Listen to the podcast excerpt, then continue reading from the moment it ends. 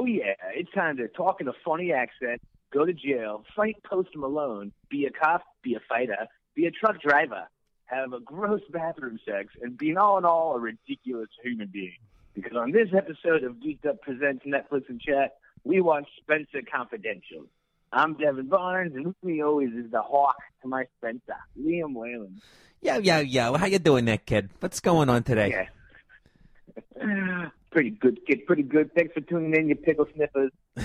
uh, welcome to the show. I mean, some homophobia uh, is a, a, a Boston uh, accent staple, so... Yeah, yeah, yeah. It's not what we think. It's uh, just what those goons from Boston think. Yeah. Don't blame it. Don't kill the messenger here, folks. That's.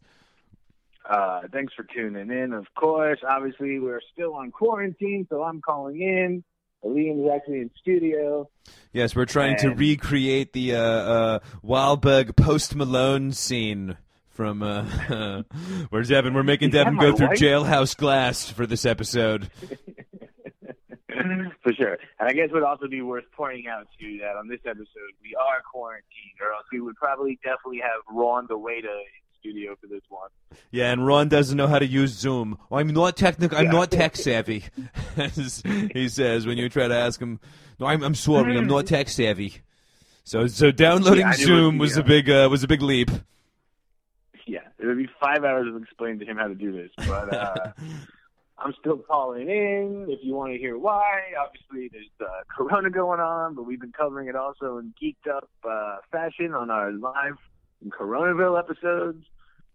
Yep, yep. Uh, three of those. Uh, in addition to the Corona news, uh, as well, of course, we also give you uh, all the big goings-on of the geek world. So, I mean, yeah, uh, really. yesterday One... we discussed The Plot Against America, Better Call Saul, some recent webcasts. All your geek news has gone on over the last couple episodes uh, in Geeked Up Life in Coronaville as well. That's right. Geek news, geek life must go on. And then, like I said, we've still been doing our Netflix and chats like we're doing for you right now. Uh, during this quarantine, you know, what better time to sit back and watch a bunch of shitty Netflix movies? Although we started this whole thing off with the hype of uh, old Tiger King. Yes, the uh, uh, sensation that was Tiger King. I guess that uh, still is, in a lot of ways, Tiger King. And then we also had to do the Marriage Story, which was long postponed. Not Post Malone, but postponed.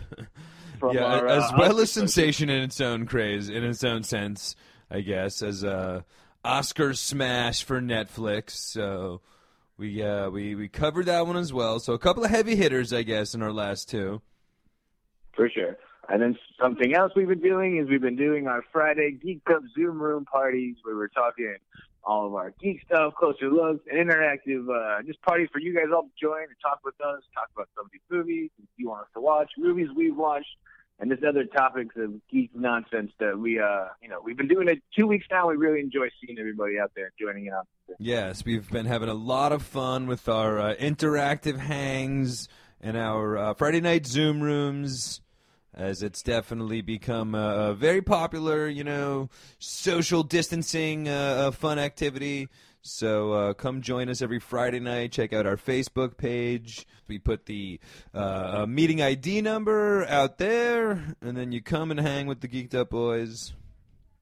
And if you don't, for whatever reason, follow us on Facebook. You can always email us in for the code or other just geeked up chit chat at the geeked up podcast at gmail dot com. Yes, yes, that's the Geeked Up Podcast. You got to put that the in there. At Gmail, oh, yeah. of course. Which we're ch- of course, at Gmail. That's email. yeah. But I guess that'll bring us to uh, this episode here. And of course, you can tell by I've uh, already kind of doing some silly voices there, kid. We've already both done uh, our Boston accent. We watched Spenser Confidential. and uh, this one obviously takes place in Boston. So and, uh, and by of, obvious, uh, we mean because Mark Wahlberg's starring in it. So uh, yeah. I guess that that took care of that. That took care of that plot line pretty quickly. But where should we set this thing? How about Boston? Like, well, it joins idea. the ranks of many, many other Boston funny-voiced movies. Yes, which is uh, definitely kind of like. You know, and uh, uh, has become like a whole subgenre of hilarious, at least hilarious accent movies here on the Geeked Up Podcast. But really just interestingly enough, like a whole genre, I guess, because of like a couple of pro- like prominent assholes that make sure that you know that they're from Quincy or whatever. But uh, we have the Wahlberg and then the whole Damon Affleck mafia. But they've really, like, mm-hmm. you know, between them have just created this, like, genre of Bastin movies. That's very true, yeah. Absolutely. Where it's just, like, you know, even just in terms of uh, other cities, Boston's, like, not the most famous city, but, like, right off the bat, you can just rattle off. I mean, of course, you get The Departed, which is, like, the the the, the foremost Boston movie. But... yeah. Those are kind of like the gangsta Boston movies. Uh, the one that the first Boston movie I remember though would be uh, Good Will Hunting. I think is the first one that really like. Okay. Yes. Really heard that silly voice. How you like them apples? No, for sure. And that's definitely what, of course, got the whole Damon Affleck thing going as well. Mm-hmm. Really put them on for the sure. map. They started doing the funny voices, and it was Even sure. Robin I guess Williams it does make sense. That... I'm sorry. What were you saying? That even Robin Williams is putting on that silly accent okay. in that movie. For sure. Robin like my Williams wife batted. Plays another, yeah, yeah. And I mean, I guess it, like, you know, does, uh, it's a good rags to riches setting just because it is like the preppy college kids. And I'm just the kid from Southie without much privilege. So it's like, it's, it's, all, it's all right there for you in the city. So a lot of, you know, a, an easy plot line there. And then, of course, Damon and Affleck really just uh, capitalized on that. And then it, it all came together, I should have said, in The Departed, where Wahlberg joined in.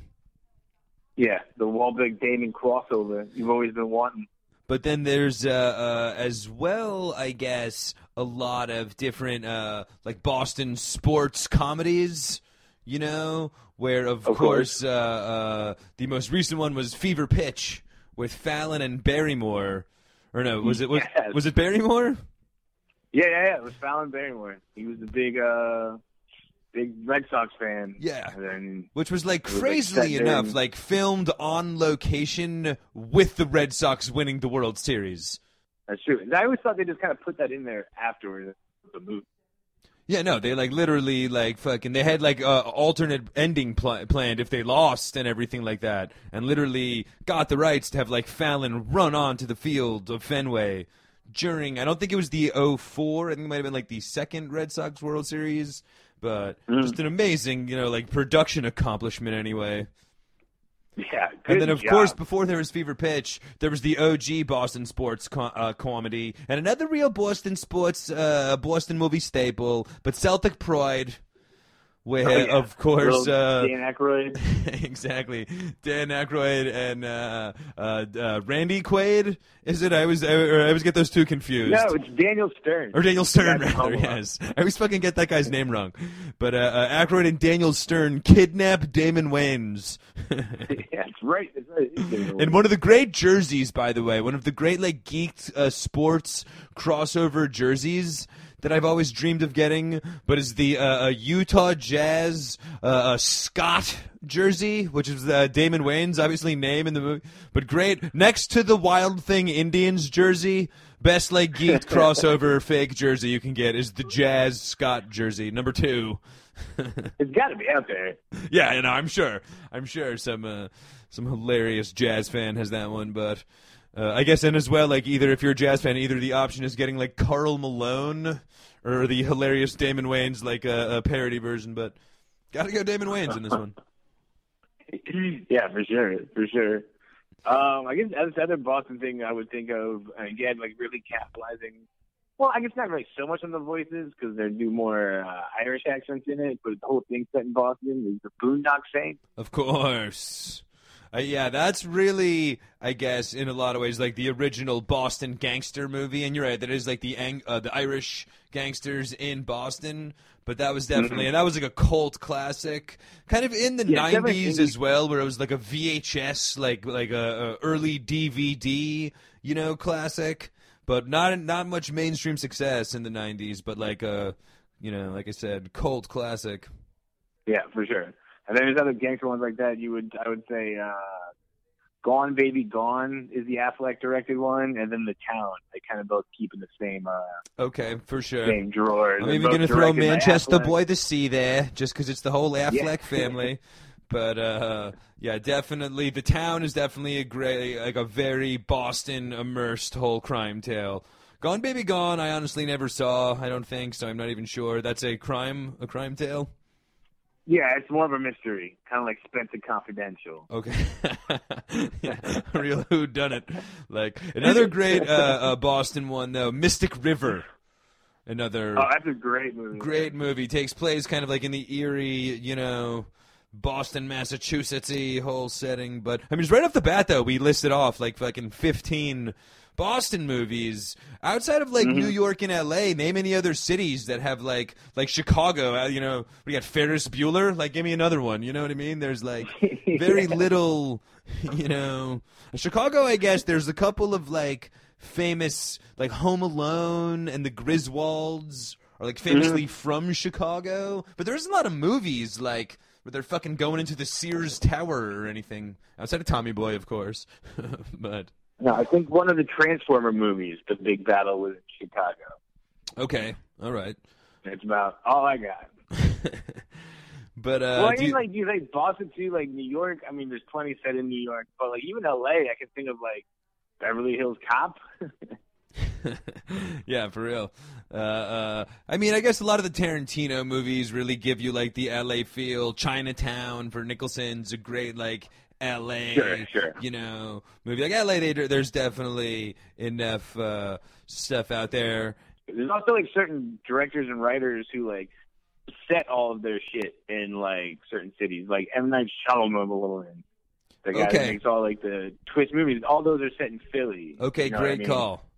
Great call. Uh, you know, like Stephen King, a lot of most of his stories are all set in like the Maine area, the New England area. I'm gonna throw a huge uh, a regional fave at you, but kind of kind of off uh, offbeat, much like his films. But John Waters and Baltimore, which is a very like weird region to you know, like it's got all the, the Baltimore accents and all that kind of stuff, and like local you know Chesapeake references and all of those total that's weird. True. But that's like a very say, like, uh, Maryland immersed. I'm sorry, what was that? Stuff. David Simon had all the Baltimore stuff. Okay, yes. Yeah, like The Wire, like The Street, Homicide, like Baltimore Homicide. Yeah, I think he actually wrote for the Baltimore newspaper for a long time, right? Isn't that how he got his he start? Did. Yeah, he was a reporter. Yeah, yeah. So he's definitely a, a, a, Bul- a Baltimore guy. And then I guess other, like, you know, like the... Uh, um, Bad Boys franchise is, like, famously set in Miami, you know? That's true. Scarface is another Miami one. So there are other, like, you know, like you said, Miami things. Vice. Miami Vice, of course. T V shows is another, uh, a whole different world because there's a lot of, you know, T V shows I think a little bit more, especially sitcoms anyway, which for me is like ninety percent of my T V watching is bad nineties sitcoms. But uh, those all have like very strong regional ties, you know, part of the situation, part of the situation very, very of the comedy. But, uh, you know, so there are other regional faves, but Boston really uh, coming out hot, you know. Coming out hot, and I'll tell you one more thing that uh, is a big Boston movie, T V movie series thing, and I guess it'll even kind of bring me into the uh, IMDb description of Spenser Confidential. Spenser Confidential, starring Mark Wahlberg. Let's not forget the nineteen eighty-five to eighty-seven series Spenser For Hire, sixty-five episodes, three seasons. Based on the original character, Spenser, was there was a T V show in set in Boston called Spenser For Hire. Oh, I had no idea. Yeah, that's what I'm saying. Me neither. Oh, um, wow. What that, years did you say it was? Out. From the eighties? eighty-five to eighty-seven? eighty-five to eighty-eight. eighty-five to eighty-eight? Oh, very interesting. sixty-five, sixty-five episodes. Oh, it gets crazier, dude. Uh, Robert Urich plays Spenser. Avery Brooks plays Hawk, right? And okay. then... And then, get ready, from that T V series, they also made one, two, three, four T V movies. Spenser Ceremony, Spenser Pale Kings and Princes, Spenser the Judas Goat, and Spenser A Savage Clay. Wow. And then, they in ninety-nine... These are T V forty, movies? You said? These are T V movies. Post, okay, in wow, so late eighties, early nineties T V movies... yeah, it was a three series. It was a three series, three season series, and then they made four T V movies after the series. Wow! And then four years later, in ninety-nine, they make Spenser Small Vices with Joe Mantegna playing Spenser. Joe Mantegna? Yeah. Wow. I and, mean, uh, uh, a far cry from Wahlberg. And they make two uh, Spenser movies. Now, I guess wow. it goes with, I should be saying, too, that I also learned that these the movie, this is also based off of, kind of new thing, not a big reader, this whole, there's a whole Spenser series of books. Okay, interesting. Wow, this is really I, blowing my mind, though, that this is such like an epic franchise of this fucking I rolled shit into this movie. Today, huh? There's been a little research on the film. I uh, then this all just turned up, and I was like, "What is fucking happening right now?" Wow. Well done. Like, I forgot to I forgot to do any research after I watched this thing. My mind was fucking blank, and I uh, next thing you know, I showed up here for the podcast. I walked into the hallway in front of my bathroom for yeah. the podcast, and. Wow, but this is really honestly, though, that honestly puts a lot of things in this movie into perspective as we'll end up talking about it throughout the movie. But very interesting to know, especially of that time where it's like in the late eighties, early nineties, there's, of course, some really, really bad T V shows and bad, you know, mm-hmm. like really like hilariously bad production and bad shit that that's going on. But for it to be repeatedly, you know, uh, for it to be, you know, repeatedly made on T V so many times, like there was only so many channels back then, you know what I mean? And like only so much shit got yeah. on T V. So it's like if, if somebody kept on giving it a chance for like uh, four seasons and five movies or whatever, like it's it had some uh, major wheels behind it in a lot of reg- uh, regards. I'm sure terrible product, but very interesting. Yeah, that's what I'm saying. We might have a a lot of dads listening to this episode. They're like, oh fuck yeah, they're doing Spenser Confidential. I love that shit. Yeah, dude, I might have to fucking YouTube this honestly. Yeah, that's something I haven't done. Because we'll talk but, about it later, but I felt like it had a, I mean, it has uh, undoubtedly like an eighties buddy cop kind of vibe going on. You know what I mean? Like that's definitely like what they're. Oh, for sure. Like we very we we've already done in past shows like a buddy cop breakdowns, but we very easily could have instead of the Boston fucking thing we just did, very easily could have given you a buddy cop uh, rundown. You know? Yeah. Not to break down no the fourth doubt. wall here, but. uh But, uh, all right, so we watched Spenser Confidential. It came out, this is a recent one, uh, twenty twenty, uh, March sixth. Hot it's off the rated. presses. I'll let you guess. What do you think this one's rated? I happened to actually had this one blown for me by the uh, opening scene where they gave it the ah. So mm-hmm. Otherwise, I definitely would have guessed T V M A. This had bad Netflix T V M A written all over it. However, yeah, so I was shocked to see too that it was I think they just needed like, to be able to have uh, you. I, just, I think they just wanted a Boston accent in the rating, so they're giving it an ah. We're giving it an ah. um, it runs an hour and fifty-one minutes.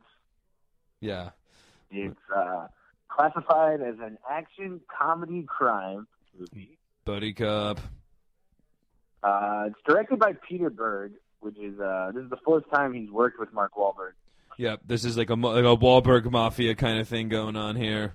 Yeah, Peter Berg did like the Lone Survivor and uh, the Boston Marathon movie and the uh, oil spill movie and now this, all with Mark Wahlberg. Okay, I see.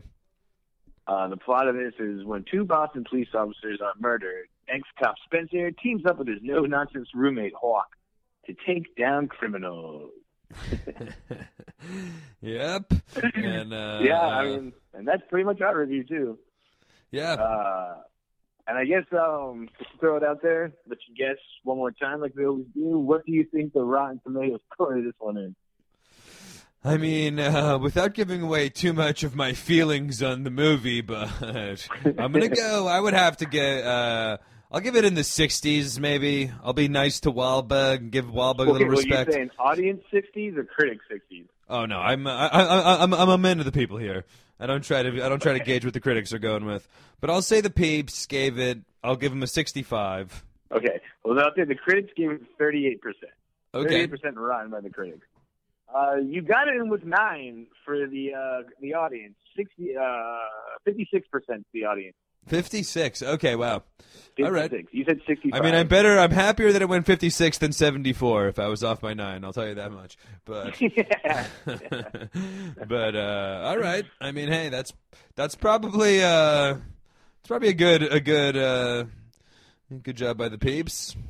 Uh, let's give you a quick uh, cast breakdown. You got Mark Wahlberg, uh, Spenser, Winston Duke as Hawk, Alan Arkin somehow as Henry. Um, another funny one in here. Eliza Schlesinger is Sissy Davis.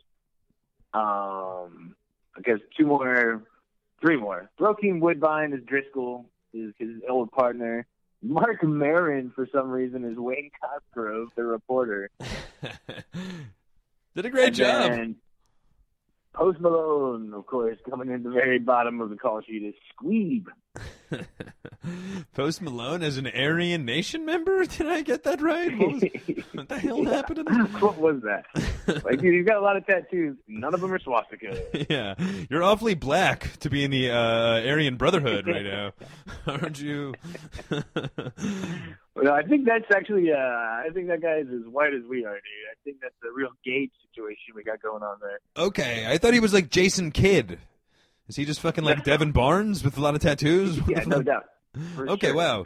All right, wow. I always thought that he was stuff to tell sometimes, all right? And again, don't kill the messenger. This is all the uh, racist yeah. assholes in Boston talking, all right? I've got nothing to do with my opinion. It's also based off of a nineteen eighties T V show, The Malones. Um, so, yeah, and I guess we heard IMDb's official plot breakdown of this, but uh, I guess kind of just get right in the movie then, fuck uh. Uh, Opening scene, Boston police car. All right, we're on, we're off. I guess we can start the breakdown. I've already seen a Boston cop car, so I honestly was holding out like a slim, uh, a slim sliver of hope because I really didn't do much looking into it. I just knew we we picked the hot Netflix movie, Mark Wahlberg smash. So. Uh, I didn't really look too much into it. I had a slim uh, sliver of hope that it wasn't going to be a Boston cop movie. First scene of the movie, Boston cop car, and I was like, oh Jesus. Yeah. I guess I really. And uh, yeah, it kind of just gets there. He's going to this guy's house. I think it's his captain, and you know you don't know really know why yet, but he pulls his captain out of the front door, beats him up. Then you hear in like the uh, in the background him saying, "I'm guilty to all the charges against him." Opens up five years later, and it's his last day in jail. You know, he's pretty calm, collected. He's reading books about uh, Arizona cactuses. Well, I'm going to move to Arizona and become a truck driver. I'm done with the life of crime, all right? I'm going to be a good Boston I'm, kid now. I'm, I'm going to Arizona. And, of course, uh, Post Malone comes over to wish him goodbye. Happy last day. But when you have that many tattoos hilarious. on your face, it's not going to be easy. It's not going to be well-wishings from a character. With... The uh, classic bad guy giving away too much plot. He's like, you know, somebody out there put a hit on you. This information might not seem like much now, but remember it for later in the movie.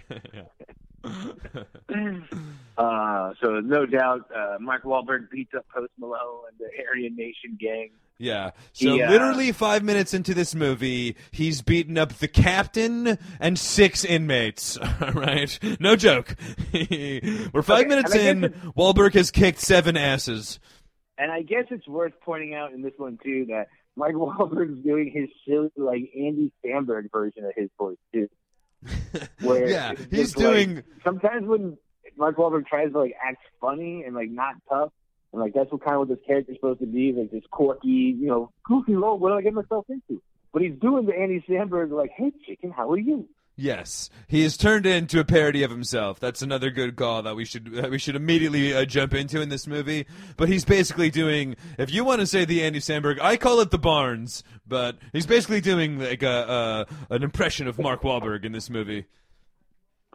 Yeah, I mean, really, it, it, and it is just interesting where it would be just like I I kind of got to know more, I guess, about.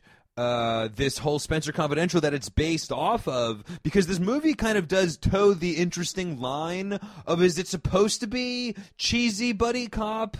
Uh, a la, what was it, the Kevin Smith movie with Bruce Willis and Tracy Morgan, where it was like a, a, a kind of, you know, it was like an eighties buddy cop. Cop Out, yes. Was like an eighties buddy cop remake. That's kind of what they were going for here, you have to feel. But it was like, you know, not... No, I believe the, the old Spenser T V series and books, I think they're supposed to be like murder mystery, whodunit kind of things. Okay, so it's not like a Starsky and Hutch eighties kind of show? So yeah, no, I mean, I think they're partners, but I don't think it's like buddy partners like this. I okay, and it's like, not like an action-adventure show? Like it's not like a, a half, like a cheesy no, action-adventure show? Like ex-cop P I. Okay, interesting. Because it that definitely... Is I'm guessing. I'm guessing. That's what, that's what it looks like from what I've seen. Okay, interesting. Because just, but based on the movie, it would you would imagine that it's that classic eighties, you know, uh, buddy cop movie, uh, uh, T V show. Murtaugh kind of a... Yeah. Exactly, which would then this movie would make a lot more sense because this movie doesn't know whether it's like a serious like action uh, adventure or total buddy cop comedy. You know, it really is just like stuck in this uh, a purgatory of of purgatory of film where. Well, I think we'll find out that uh, this movie doesn't know what it wants to be. I think. Uh, Even in the uh, trivia section of I M D B, it says very loosely based on characters from Robert Parker's Spenser series of mystery novels. Okay, I see. So definitely, we're, we're definitely veering away from the book, but uh, yeah, I guess I the T V show maybe is still up for debate. But you're right, I guess that on that note, the T V show, you know, potentially would have more of like a serious. Because this movie's not serious, is what I'm trying to say. No. no. So if they were trying to go for that, they failed. No, it's almost They were trying like to go for buddy cop. Movie. They didn't really succeed, but... Yeah, it definitely has more of a Naked Gun feel to it than it does like a action mystery movie. Yes, good call. Or even like a Bad Boys kind of thing. You know what I mean? Mm-hmm. But... Mm-hmm. So anyway, guess, so five minutes in, so basically, and then I guess from there, just to move along to the plot, though, literally the next scene, uh, uh, Wahlberg gets uh, picked up at jail, and he has to bail because he doesn't want to see his ex-girlfriend because she's crazy, kid. I can't deal with that headache right now. I just got out of check. I got to calm myself. But, and of course, where do they go? Of, co- of course, Southie. Because is there any other fucking neighborhoods yeah. in this in the city? Do they have, does every scene, have, does every movie have to take place in stupid Southie? Every top guy in Boston's from Southeast. He should have been like, said hi to all the other characters, too. Been like, hey there, Fighter. Hey there, uh, Good Will Hunting. Hey yeah. there, The Town. Hey exactly. there, Gone Baby Gone. They just drive down the block. It's fucking like the a Hollywood studio set of just like. yeah. yeah, fucking hilarious. Hey, but... guys, I'm out of jail. Yeah, we're all out of jail. But then I don't even understand what happens here. So then he goes, and I never really explained okay. him and his roommate. Like, is this no, a halfway house? Or I guess like, it's... Yeah, I don't think it is, though. I think, like, that's his old... Okay, I think it's implied that Mark Wahlberg from The Jail Fight is a very good fighter. Okay, And yes. I think Alan Arkin is supposed to be his old gym coach? Yeah, his old, like, trainer, I guess. That kind of, that's I guess, what I took away from is it. What you're, like, eventually, like... forty-five, like fifty minutes in the movie, you're eventually so. Oh, I see. I guess he's a trainer. Uh, he's a he's a, a fighter in training, and this is his uh, uh, uh, like ex gym and everything. Oh, I, I see this mm-hmm. uh, whole plot of the movie. But they're never. You're right. They're never very clear about it, and they take a long time to explain it. Even when he finds out he has a roommate named Hawk, and it's just like, who are these people? Like, yeah. Why do you have a roommate? I know.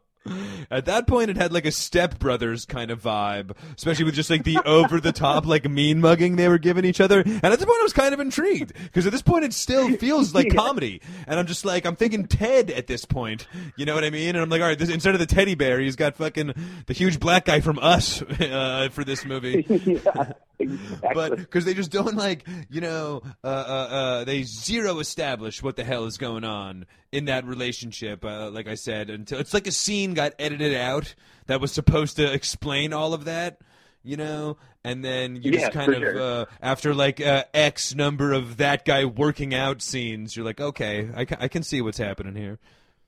I guess we should say too that uh, another hilarious plot point of this movie, because I think this movie just carries every stereotypical like action movie that you'll ever see, because like right when he gets back to Alan Arkin's house too, it's worth pointing out that his ex-partner shows up, uh, what's his name, uh, Driscoll, who's played by okay, yes. Woodbine, looks exactly like Dave Chappelle's turned into. Yeah, he really does. He's got like he's got, the, like, the uh, same voice, like the same kind of like punch. Like what's up? And like, if you would have told me Dave Chappelle was in this, playing that, I was like, maybe much. Yeah, no, he looks like the Nutty Professor, like fifteen years older. But my point being is, and kind of give you a Bradley Cooper spoiler alert in this one, but he goes over there to give him a donut. And this movie just holds up to every cheesy action movie stereotype that, like, the second he's like, welcome back, ex-partner, I was like, oh, he's definitely going to be the bad guy. I know. Like, like, there's no doubt in the world.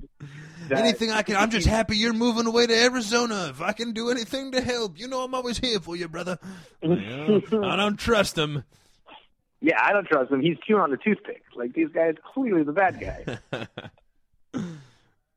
Yeah, but, no, definitely. There was a, a lot of home. like huge uh, uh, cop movie stereotypes that get crossed in this movie. Yeah, oh, they cross everything off in this movie. But I guess they uh, cuts to uh, the cop that he got arrested for beating up. You have a whole scene with him meeting some other crooked fellas. And the old chief, he gets murdered by machetes by a bunch of guys. Yeah, first and he then, gets, like, his car gets gets crashed into in a parking lot, which is an aggressive hit, mm-hmm. you know?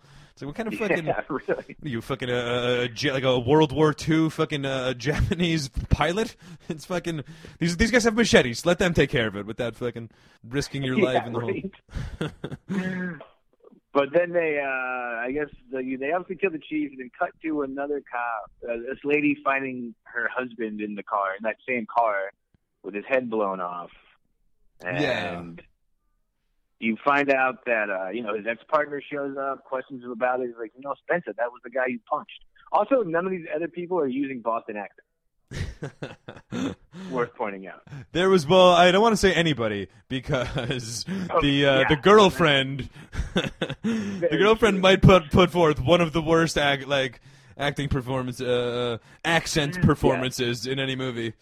I should say Definitely acting performances. I could have it. just uh, held it there, but I guess we're about to be getting into her anyway. But then, uh, yeah. So he gets accused of it. He's on the wall. He's on the list. They're looking at him. He just wants to move to Arizona to uh, become a truck driver. I think it cuts to him going to truck driving school at one point, yep. which I thought was interesting. To get his truck driving license, isn't that something you could probably do in jail for five years? Like, isn't that probably one of the classes they teach? Honestly, dude, I actually was having the exact opposite thought. I thought that trucking, that major commercial uh, driver's licenses were something that you could not get if you were a convicted felon. I thought they didn't want, like, uh-huh. maniacs operating fucking ten thousand ton trucks. So I always thought that was a thing where, like, you know, that was a, uh, I, but, you know, I don't know. It seems like it That's probably... So funny. But it seems like that shouldn't be a, a class you could take in jail anyway, in my book. I was like, in five years, you spent all your time reading about the cactuses in Arizona. You should have been fucking taking your truck driving class.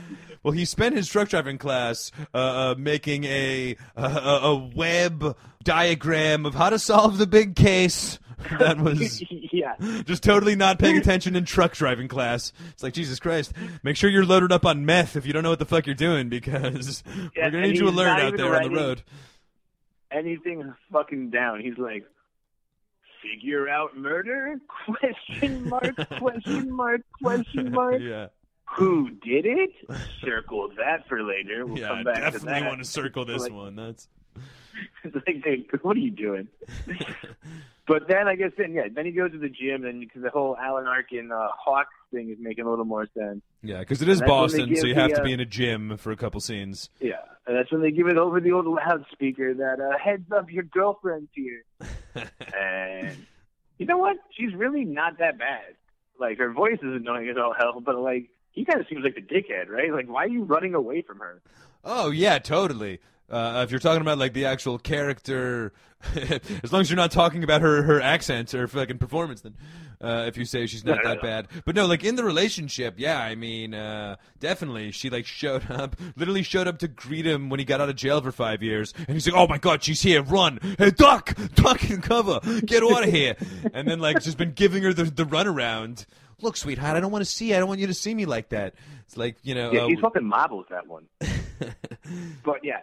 She really, like we were kind of talking about, but she goes for the accent so hard. She's like, oh, my God. And I'm thinking, this is fucking ridiculous. It's like they asked the director of, like, should I do a Boston accent or no? He's like, I do whatever you want. I, I don't yeah. care. It's like some do scenes or, or characters, like she was definitely comic relief. Like there's no way that that was a serious character. I, ref- I refuse to believe there was any, there's any world where that was a serious no, character. No, I think Alan Arkin is meant to be the funny one. All I eat is hot dogs. Yeah, that's true too. I mean, uh, but but there's no way that she. I mean, I guess they could both be comic relief, but like other, you know, like she establishes a tone of this movie that does not get met with with every character. It's like a band playing in different key. You know what I mean? It's like there, there's just too many different uh, genres going on fucking halfway through this movie. Mm-hmm. No, I mean, yeah, that really is. I mean, even including like. The foreshadowing to later when he was like at the truck driving school and he was like, ooh, what's that truck? What's old Black Beauty? Like, you're not ready for that truck yet. And it's like, now remember, audience, he's going to truck driving school. Yeah, remember, audience, he's learned truck. how to operate a semi-truck.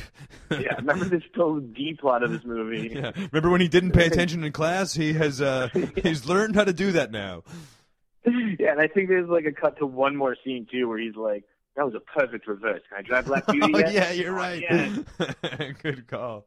He does ace his driving test at some point in this movie. That was pretty good. No, hey, fucker, that's uh, not bad. And the crusty driving instructor had to give him props that he... Uh, he... Yeah, by the way, I thought that old lady with her long curly hair, I thought that was that, uh, that comedy writer with the blonde hair and the glasses, like Bruce... the Lanch or something. Yes. Yeah, yeah. I think I, I, I'm going to go with Bruce Valanche. I totally know who you're talking about. Yeah. But I guess kind of get, get, I mean, this is how I already felt watching this movie, but to kind of get more involved in it, so they get killed, the chief gets killed, the girlfriend yells at him, says, never see me again, Spenser.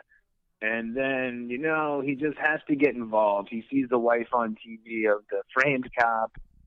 Uh, he does a little research of his own, meets the wife.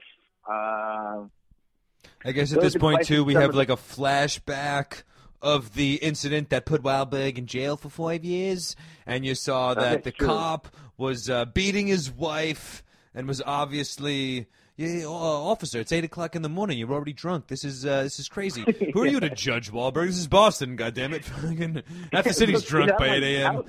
You shouldn't be beating your wife, but lay lay off the drinking, you know. Yeah, it's true. There's the whole yeah. They were sleeping on the neighborhood case. So his, uh, you know, he takes he always does the right thing. This Spenser, he uh, takes matters in his own hands if he has to. There's also a uh, very hack. I'm doing it for my mom uh, sequence because fucking people from Boston love their mom. It's fucking yeah. It's an age old fact. But I, I'm doing it for my ma. My ma would be disgusted if I didn't stand up for what's right here. But he starts. Uh, he goes to a cop bar and like talks to the dead cop's old uh, partner. And just, you know, really just tough guys that in there makes fun of all of them. Hey, how's your uh, mother? Still uh, sucking pickles? Still yeah, beats pickles? Up another six cops in a bathroom. Uh, nothing new for Wahl. Finally takes an L in this movie, though. And literally after, like, his tenth or eleventh ass that he's kicked, there's a very hack him getting thrown on under the curb scene. Yeah, but didn't he, like, do that on purpose, though? It seemed like, like, for some reason, it seemed like his plan was to, like, get thrown on the curb, because then he was like, now I'm going to go look at that camera. Yeah. I mean, it did work out perfectly. Uh, uh, very he, serendipitous he, like, for Wahlberg. He called him over to beat him up. I don't know. It's, it's very strange. And then this scene is another scene that's just fucking like a total comedy, you know, I don't know what the hell, the uh, surveillance, uh, uh, the stealing of the surveillance system scene oh, was. Like, was that supposed to be funny? Because it was definitely, it definitely was, you know? Yeah, I need the clout. Yeah, but he just, like, but literally goes understand. into, like, uh, uh, uh, uh, to use the bathroom at a convenience store, like covered in blood, and the guy pretty much gives him the key after making him buy something. But I think, you know, more like implied, like, you know, wow, like this guy's all, you know, he's fucked up, he needs to take care of himself. Instead, Wahlberg like kicks open the door to the office, and the kid's like, hey, you you can't go in there.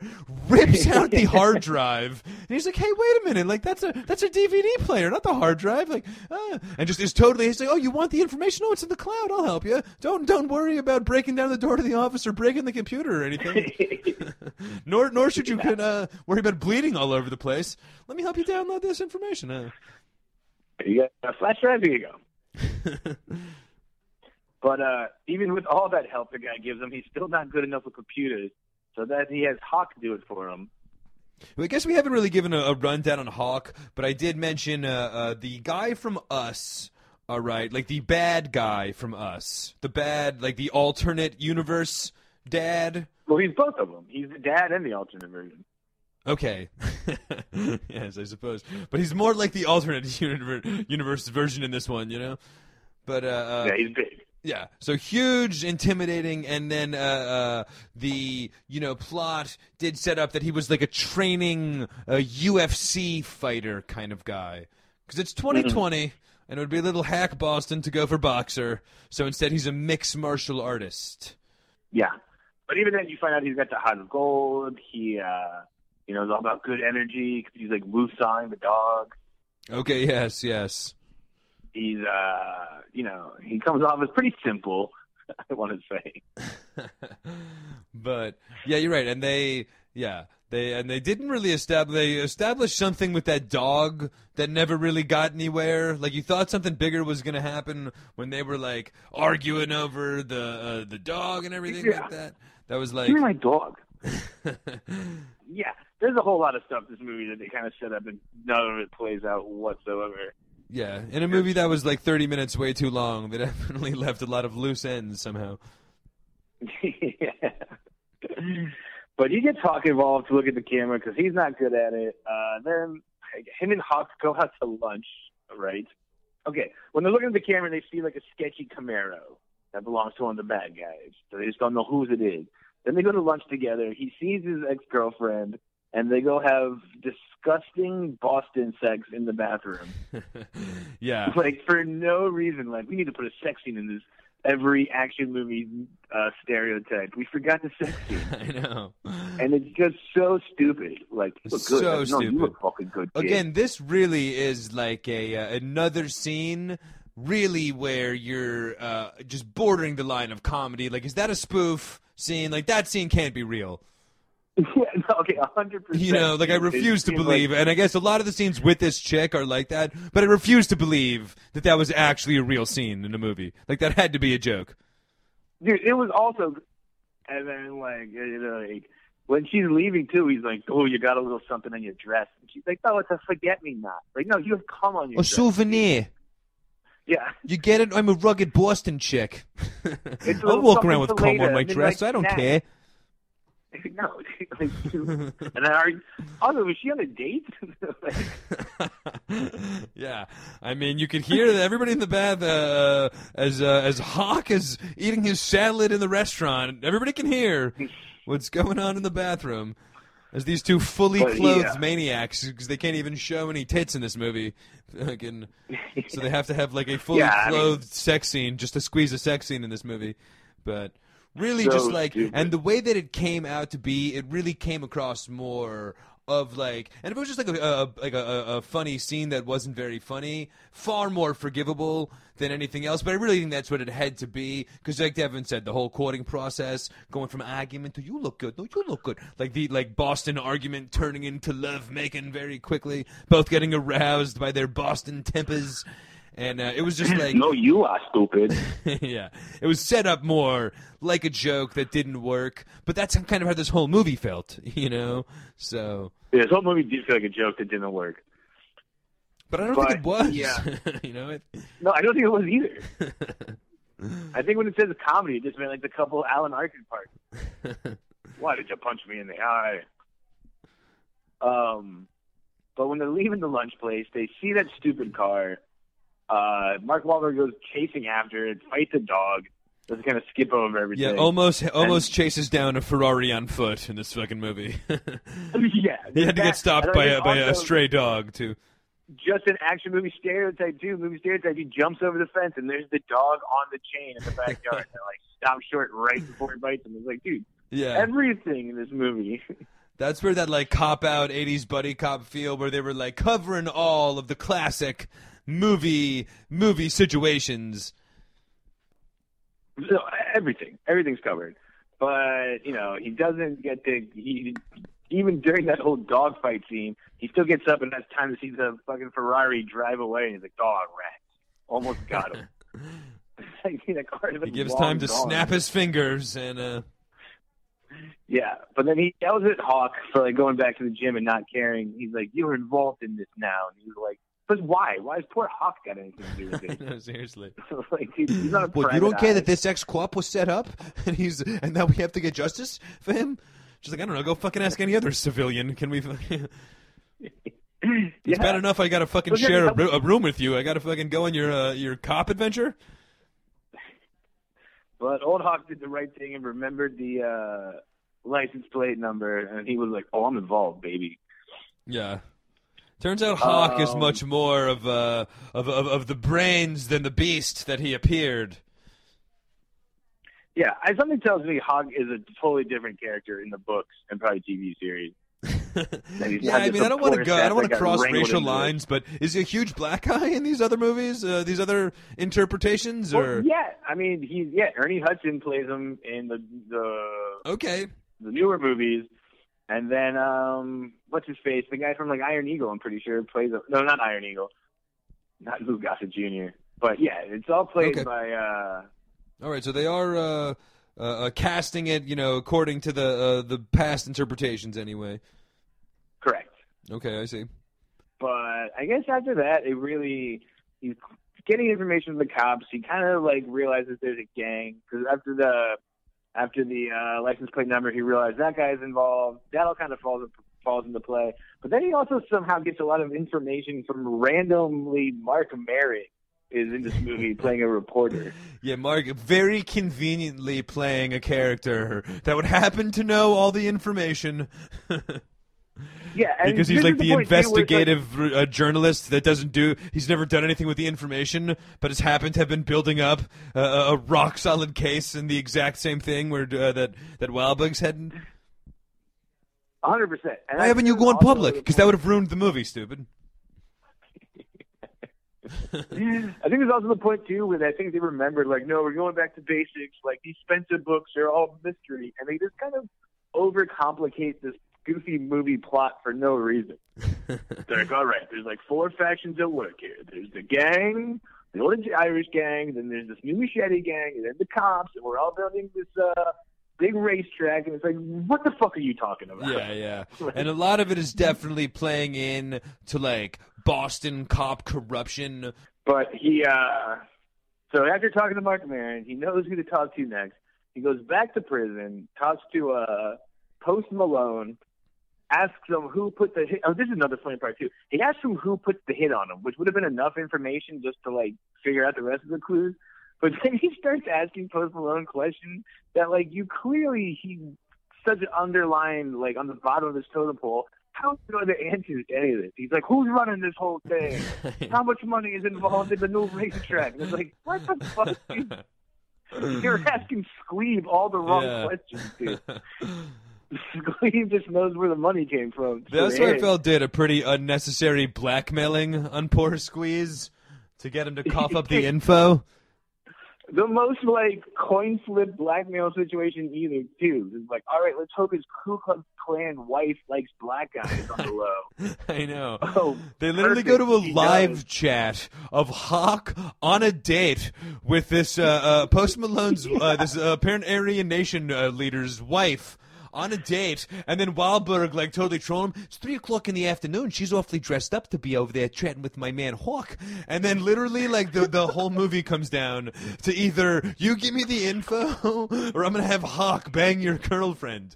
Like, is yeah. this really what fucking happened in this movie? Or Yeah, no, it's insane. All right, call them off. All right, boss, get out of here.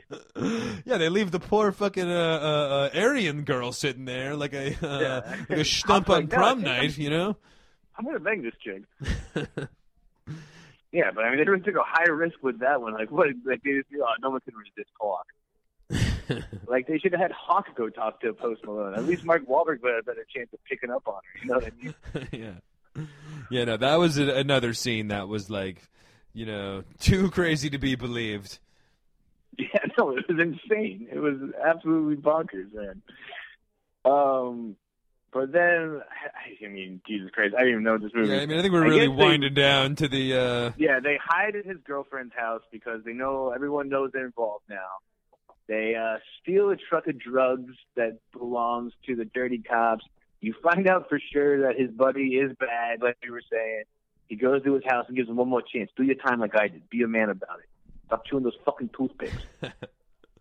Yeah. he, uh, he says, no way, and we get revenge. Well, he did find oh, a toothpick on the crime scene. In a very hack, uh, Wahlberg shows up on the crime scene and immediately figures everything out scene that they shoehorned in there. Toothpick. And but also, if you're a professional cop, too, what are you flicking your toothpick on scene for? I know, seriously. Especially when that's your your, your biggest trademark of the uh... clues, man. But they, uh, I guess, this Alan Arkin gets kidnapped by the bad guys. Now at this point, it's the gang and the uh, cops working together to stop Spenser.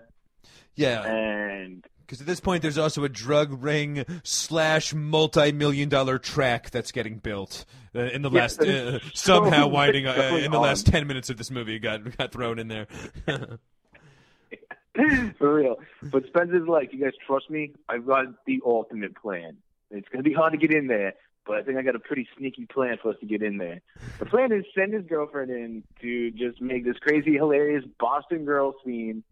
Like, yeah. I don't know why they just wouldn't shoot her in the face the second she shows up. I mean, like, she's a tough Henry cookie, this one. Nobody can, nobody wants to take guff from her. Yeah. And then, sure enough, you hear, you see the big black smoke coming, and it's like, oh, yes, right, he was taking truck driving lessons. I'm assuming he stole Black Bertha, and his whole plan of sneaking in there is just driving in. He doesn't even, like, crash through a wall or anything. He, like, comes pulling in to, like, the entrance. I know. Well, I mean, he does kind of monster rally, like, all of the other car, like, all of the bad guys' cars that were set up there, you know? He does. But it also seems like he did, like, a lap around the track because when he comes, like, ripping around the corner, it's like, dude, he's on the track. Like, I know, yeah. I thought they were going to do that, too. Mark Wahlberg doing donuts over there and Black Betty. But then I guess in a scene which is comedy then, like, he does crash through the whole thing, send a lot of people, you know, uh, a lot of people jumping, fucking crush all these cars, and then, well, what's the what's what's the second part of the plan? Well, I don't know, this is all I thought of, Hawk, just the entrance. And then, like, so that was supposed to be a little bit of a gag there. But then they never explain what happens to Alan Arkin or the stupid Boston girl. Like, all of, like, he starts immediately, like, into a big shootout, and, like, fucking Hawk yeah. goes into hand in hand combat with like the four dudes wielding machetes, and like every other character is accounted for except stupid uh, uh, Alan Arkin and uh, a Boston girl are left standing there on the track getting their fucking car smashed and have never like they were never explained their exit strategy in this fucking scene. Yeah, I hope no one shoots them in the face. No, they'll be fine. They just want Spenser and Hawk. Yeah, you're right. Hawk throws a punch, and I guess earlier Spenser taught him how to throw punches, so he's like, no, that's a punch right there. Fuck. Yeah. But then they do the classic, like, at the end, he catches his ex-partner, he has him at gunpoint, you're under arrest, but fuck that. We're going to have a classic end of Lethal Weapon two, Gary Busey versus Mel Gibson fucking fist fight. I was going, I was going Craig and Debo after uh, uh, Craig's dad's speech at the end of Friday. Put the guns down. Sure. You live. You live to fight another day. That was Wahlberg. Let's let's stop the violence and settle this like men. We're gonna punch each other a bunch. Uh, if you win, though, Hawk is standing right behind you. He's just gonna knock you out. Anyway. Here we go. Yeah, and then, you know, uh, they all the bad guys go to jail. Um, uh, you see Marc Maron finally gets his story out there. Yeah. Justice is done right for everybody wrong. ends with the classic four, this four per man motley crew sitting around the diner. They're all eating lobster because uh, Boston girl wants lobster. But of course, you're gonna bring your dickhead friends with you. Yeah, they had to do a hack Boston eating, eating lobster. lobster scene. They've done every other Alan Boston Arkin, activity in this fucking movie. Hot dogs. Yeah. Which they, did he bring his own hot dogs? Do they serve hot dogs at this place? There's a kids menu on that. Uh, at any lobster shack. Yeah, and so. Even if they did have a kids menu, what do you do? I'll take forty of the hot dog kids menu, please. Like, I literally thought about that myself too. How much was Arkin's meal at that fucking place? It was it had to be more than the lobsters because this guy had fucking yeah. nine hot dogs. Got to pay per. I had literally the exact same reaction. And then uh, it also has the hilarious ending where it's like, local firefighter chief accused of burning down a building. And fucking Spenser's like, hey, don't I know that guy? Oh, and the God. Three of them being like, no! And All then right, well, like... the Curb Your Enthusiasm song. Yes, one hundred percent. But I guess we'll, we'll we'll get into that potentially in a minute or two. Spenser. But yeah, but that, that was uh, that was Spenser Confidential. Confidential. It just seems that like everything. The only thing they didn't get in this one was a. I was shocked all hell that there wasn't a car chase scene in it. Yeah, I guess. You know I, mean, I mean, it was close. There was a couple. There was the uh, like we like we said the Black Betty uh, truck car crushing scene. But you're right. There was not really a hilarious scene down the. Uh, Down the T or whatever that fucking highway in Boston is. Yeah, yeah, yeah, exactly. I just was shocked that that was the only action movie thing they left out of it. Man. There was like the end bad guy, good guy fist fight. There was the ridiculous sex scene. There was the the shootouts, the uh, fight scenes. Yeah, I was like, all right, well, no, this movie had trucks, all of your action buddy cop faves, trucks and fighting. Yeah, literally. Uh... Uh, all sorts of brawls with everybody from the Aryan Brotherhood in jail to corrupt co-ops on the outside and everybody in between. I mean, I guess yeah, we could yeah. have seen a little bit more of like a historical kind of, you know what I mean? Something like uh, Paul Revere's house getting blown up or something like that would have been a good hack Boston thing to go after, but... Oh, my God. They've taken uh, Sam Adams' employee's hostage. But uh, uh, yeah, I mean, all in all, though, I still, uh, uh, even even by the end, was a little confused, ultimately speaking, as to what exactly they were going for in Spenser Confidential.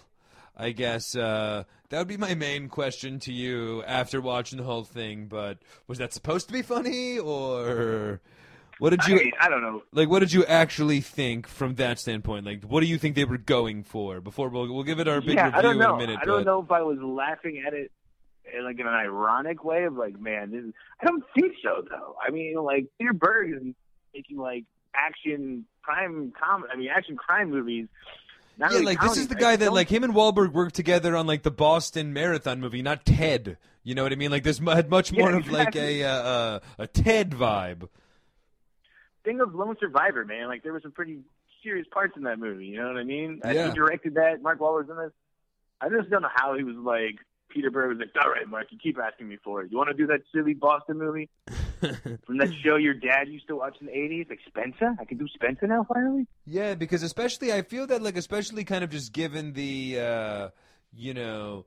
Because they, they didn't really, and I guess we'll probably get into it a, bit, a little bit more when we give our review or not, but they just didn't really, you know, fully come home with that funny buddy cop feel. You know what I mean? So even by the end of no, watching it, it, there was, like, enough times throughout the movie that, like, enough of the characters even, like, Hawk, for example, was a really good uh, uh, at... you know, being like the second guy in a buddy cop movie, you know what I mean? Like the muscle, he had some mm-hmm. funny moments, was believable as like the intimidating, you know, guy in that movie. Like he was like in uh, like, a, like a real movie, like did a solid job in a real movie. The girlfriend was like, did a good job in like a comedy though, you know what I mean? If you put him in the same yeah, movie. Yeah, like this was Ted. Yeah, exactly. You know, like she was like a funny character. Or she was totally crazy, totally out there. But then when you put her in the realm of the rest of the movie, it's not adding up. Same thing for the uh, for Hawk. you know, so just still you don't know where to stand, I suppose. Yeah, no, exactly. And it just felt uh, very forced. Like, it wasn't like a natural buddy cop pairing. It was just like, oh, you remember the license plate number? You're in this, partner. Yeah, where you happen to be my roommate for no reason. All right, I guess we're yeah. I guess we're in this to the end here. For now, uh, for hopefully a franchise, because we're setting up Plus, a sequel. Also, didn't it didn't it seem like there was like twenty rooms in that house? Like, I know, seriously. Why don't you say no? Yeah, oh, I got you and Hawk together. Like, no, I'm going to take the room across the hallway. I know, seriously. Like, who's living in there? I wonder. That's uh, we'll find out. Yeah, in the sequel, we're the other kind of characters but... in the old Alan Arkin house. But I guess that's our official plot rundown of this movie. And then that could only mean one thing: is I think it's time that me and Liam ask each other a couple of peaky questions about this film. Yo, let me ask you. Kitschy questions. Kitschy. Ooh, ooh.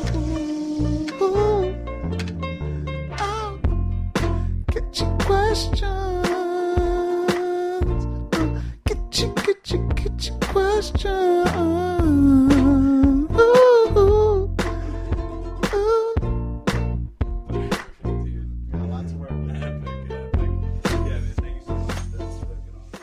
All right, so that was a kitschy question song. That's the uh, Andre Davi version. Uh, not to be uh, mixed up. Sometimes the Liam Whalen. Uh, versions of some I mean, of these I can't things. Resist those lyrics. Uh, they're so singable. But this is the part. Yeah. Kitty, kitty, kitty, kitty. Uh, but yes, check out Andre Davi on SoundCloud and uh, Facebook and all that stuff as well. All that stuff as well. But this is the part of the show where we ask each other a couple little kitty questions uh, about the movie.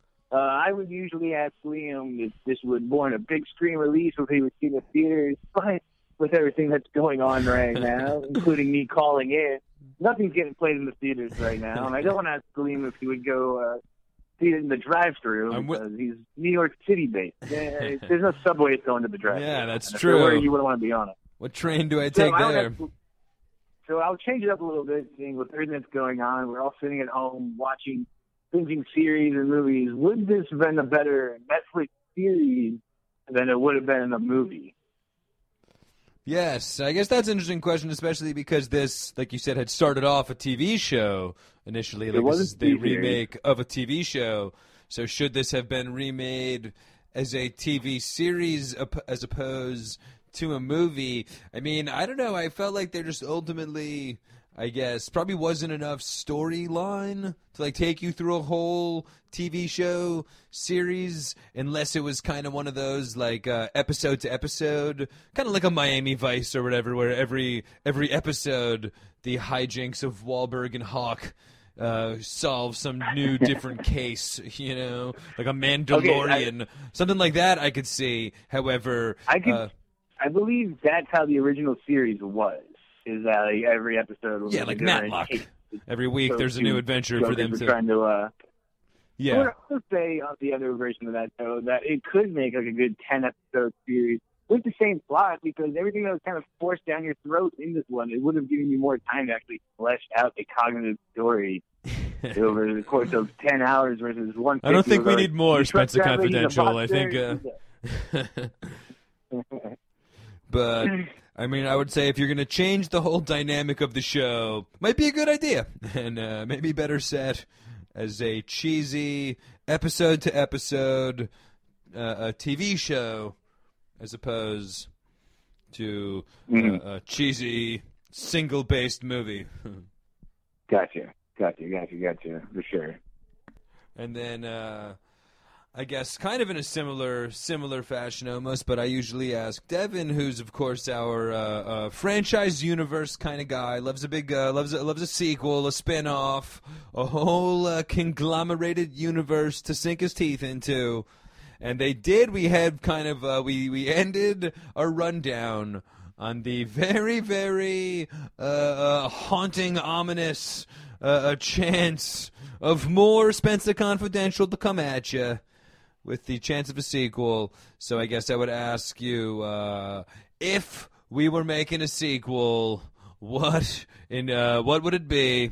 Would it be Fireman or something else? I mean, of course, we're going, uh, you know, the best fire department in the world, the Boston Fire Department, the uh, the B C S D aliens. Uh, I think that if this movie would have been more popular or even better, then yeah, if this movie warrants a whole bunch of sequels. It wouldn't be hard to do. Obviously, there's a whole book series about these where either they... But I guess it would be hard to do with this movie also just because it's not like a murder mystery. They try to make it more action-packed, like an action-packed movie it, or a comedy. It was just so goofy. But, I mean, yeah, I think if this would have been more popular... Uh, he, he, they could have obviously done like, oh, I know that guy from the Fire Department. He would never do something like that. And yeah. do that whole movie. And then run through the whole, the next one could be like the garbage department. Like, Dirty Joe from the four oh five uh, sanitation department? He would never be dumping trash on people's yachts. And that would be the third one. Yeah. Uh, eventually become so Just popular. No, right through the Public Works off. Department. They get to do all your... Uh... Uh, but I was actually thinking about this kitschy question, though, uh, as it was very obviously left at the end of the movie that kind of set up the sequel. But even that, though, in my book, kind of felt very much like them paying homage to yet another, like, eighties movie kind of thing. You know what I mean? Mm-hmm. Where, like, all of those movies ended on the, uh, you know, Mel Gibson eyebrow raise because, you know, they were going to get more. So I just felt like even that was, like, a very, you know, like, nod. Uh, remember how all these movies had, had yeah. uh, a million yeah. bad sequels? I would say uh, the only other sequel I would make, though, is uh, have his girlfriend get her own series, very uh, side character, Better Call Saul-esque, and it's just her ten-episode exploits of her, like, grooming dogs and uh, finding good homes for them. And... Dude, how about ultimate, uh, how about ultimate uh, uh, mashup, but she meets a couple of dopey dog groomers from Rhode Island and has an encounter with the Dumb and Dumber guys on an episode. The Shaggin' Wagon shows up, and she's fucking... But, yeah, the no, great film. Call, dude. The Boston Girl uh, uh, dog grooming... The angry dog groomer. That'd be that'd be quite the spin-off. Yeah, give me a fucking dog, all right? Now that I'd watch. the yeah. The fire department uh, scandal. Uh, uh, I think I might have to pass, but but Sissy Davis cutting dogs. Uh, I mean, I'm in. So I guess that would be our kitschy questions. Then we gave you the uh, plot rundown. Uh, We asked each other our kitschy questions, which only leaves us with one more thing, giving us our official geeked-up review of this movie. And uh, I guess I'll start on this one because Liam's is a uh, there's a whole system. I'll, st- I'll well start queuing now. up my t- I'll start queuing up my clips. You uh, go you go ahead. But I'm going to give this one a uh, Netflix and pickle sniff. and, uh, I didn't like it, dude. I didn't like this movie. It wasn't like.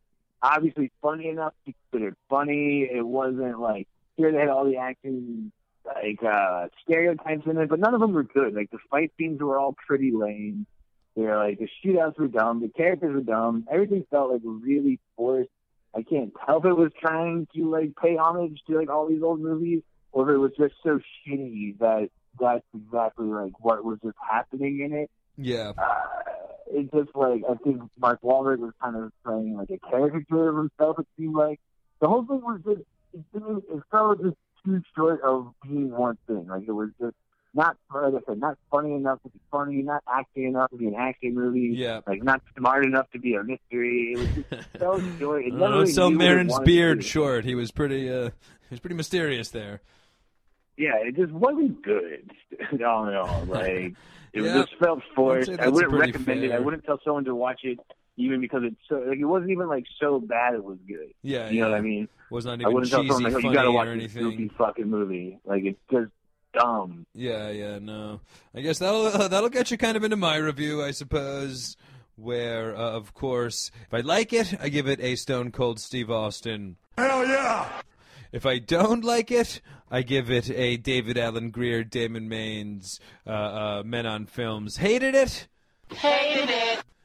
If I really, really hated it, I give it a Nick Cage from Mandy.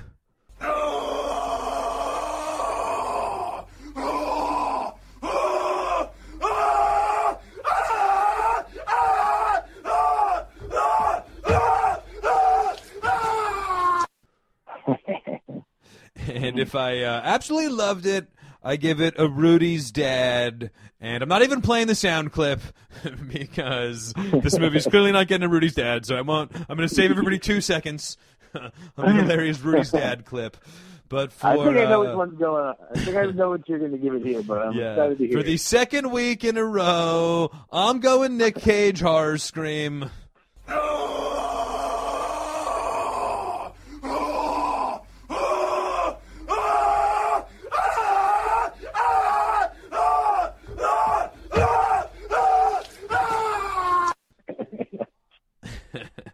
And I guess uh, last week I went Marriage, although I'm going to kind of, you know, in, in very different fashion as the Marriage Story, uh, for example, as I don't really throw these out very often, uh, uh, but uh, the Marriage Story I gave uh, just kind of in a personal taste and just in the frame of mind that it'll put you in and uh, uh, uh, on, on all of that. I said the Marriage Story was a very good, you know, movie and all of that.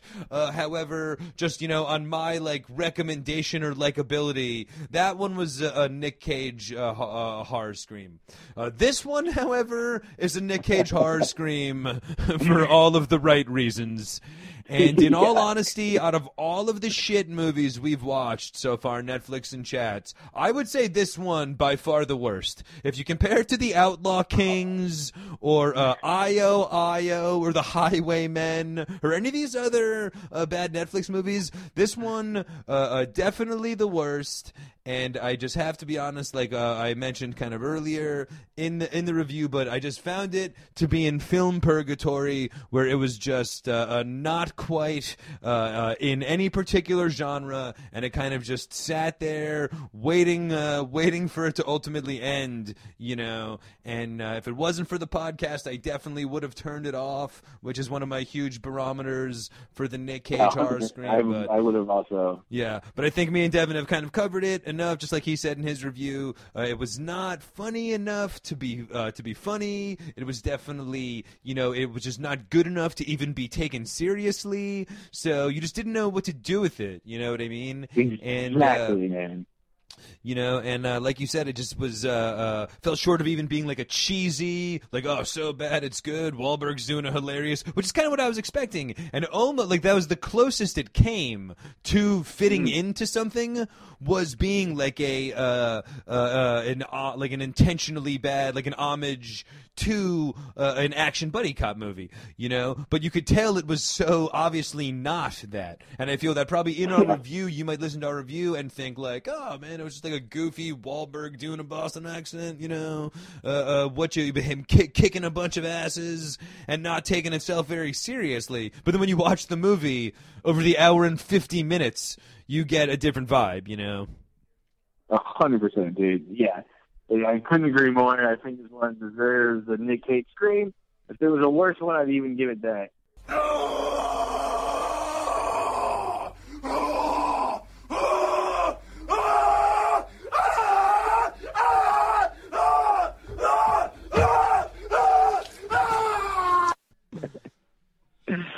But I guess that is then our official reviews of it. We gave you the plot rundown. We uh, gave you the I M D B facts. We gave you the Rotten Tomatoes score. We talked some Boston movies.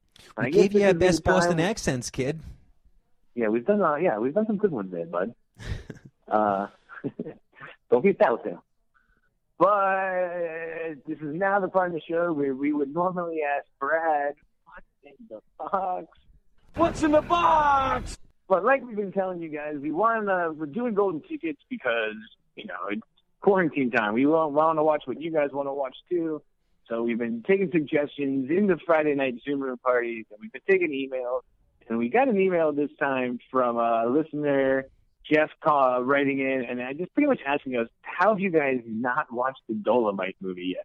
Yes, great and, call by our good friend yeah, Jeff. Really. But... So this is what we're talking about here. Give us some of the Netflix originals, killer suggestions, and like that. So without Brad's help this time, we're pulling the golden ticket from Jeff, not Brad. Jeff's telling us what's in the box. So next week, next episode, we're going to be uh, giving the full review of Dolemite. Yes. Starring Eddie Murphy. I said, I guess that'd be a biopic comedy, right? Yeah, I mean, it's, uh, well, is it not uh, uh, like a... you know, remake of a Dolemite movie? No, I don't think it's a Dolemite movie. I think it's Eddie Murphy's playing the guy that played Dolemite. Okay, interesting. So it's like I think a, it's like a biopic about the guy, yeah. Okay, interesting, interesting.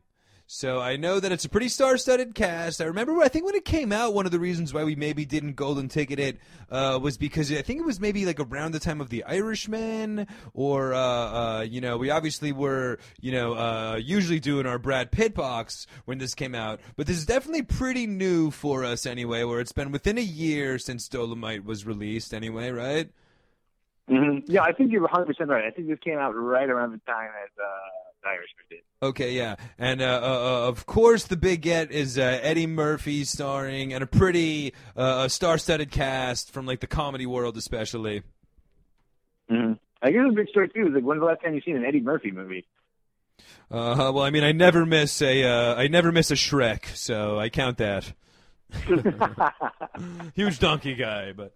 Yeah, no, I mean, Eddie Murphy's definitely kind of, you know, uh, went by the way of, like, huge kid franchise, I guess, with some of his recent choices, but definitely a long time since coming to America. A long time since he came to America, anyway.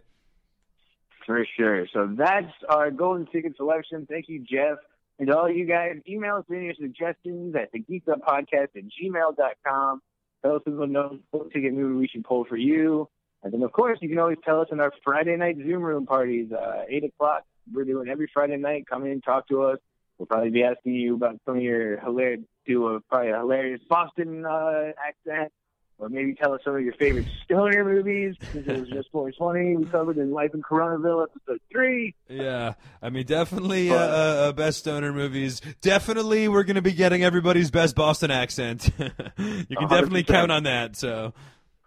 And then I guess with that, we'll see you on Friday night. We'll see you next week with a new episode of uh, Netflix and Chat. I'm Devin Barnes, that's Liam Whalen, and of course, this movie doing all the hacky Boston stereotypes. Here's a little shitty Sweet Caroline for you. Dun dun dun.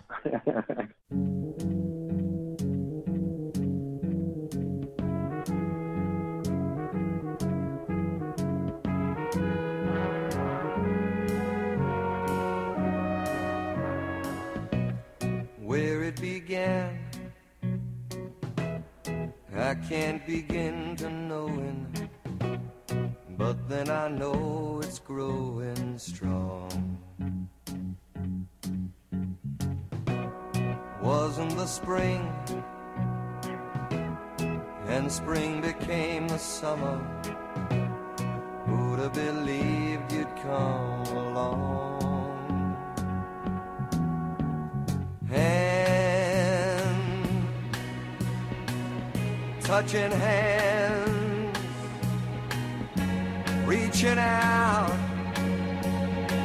touching me, touching you. Sweet Caroline. Dun, dun, dun. Good times never seem so good.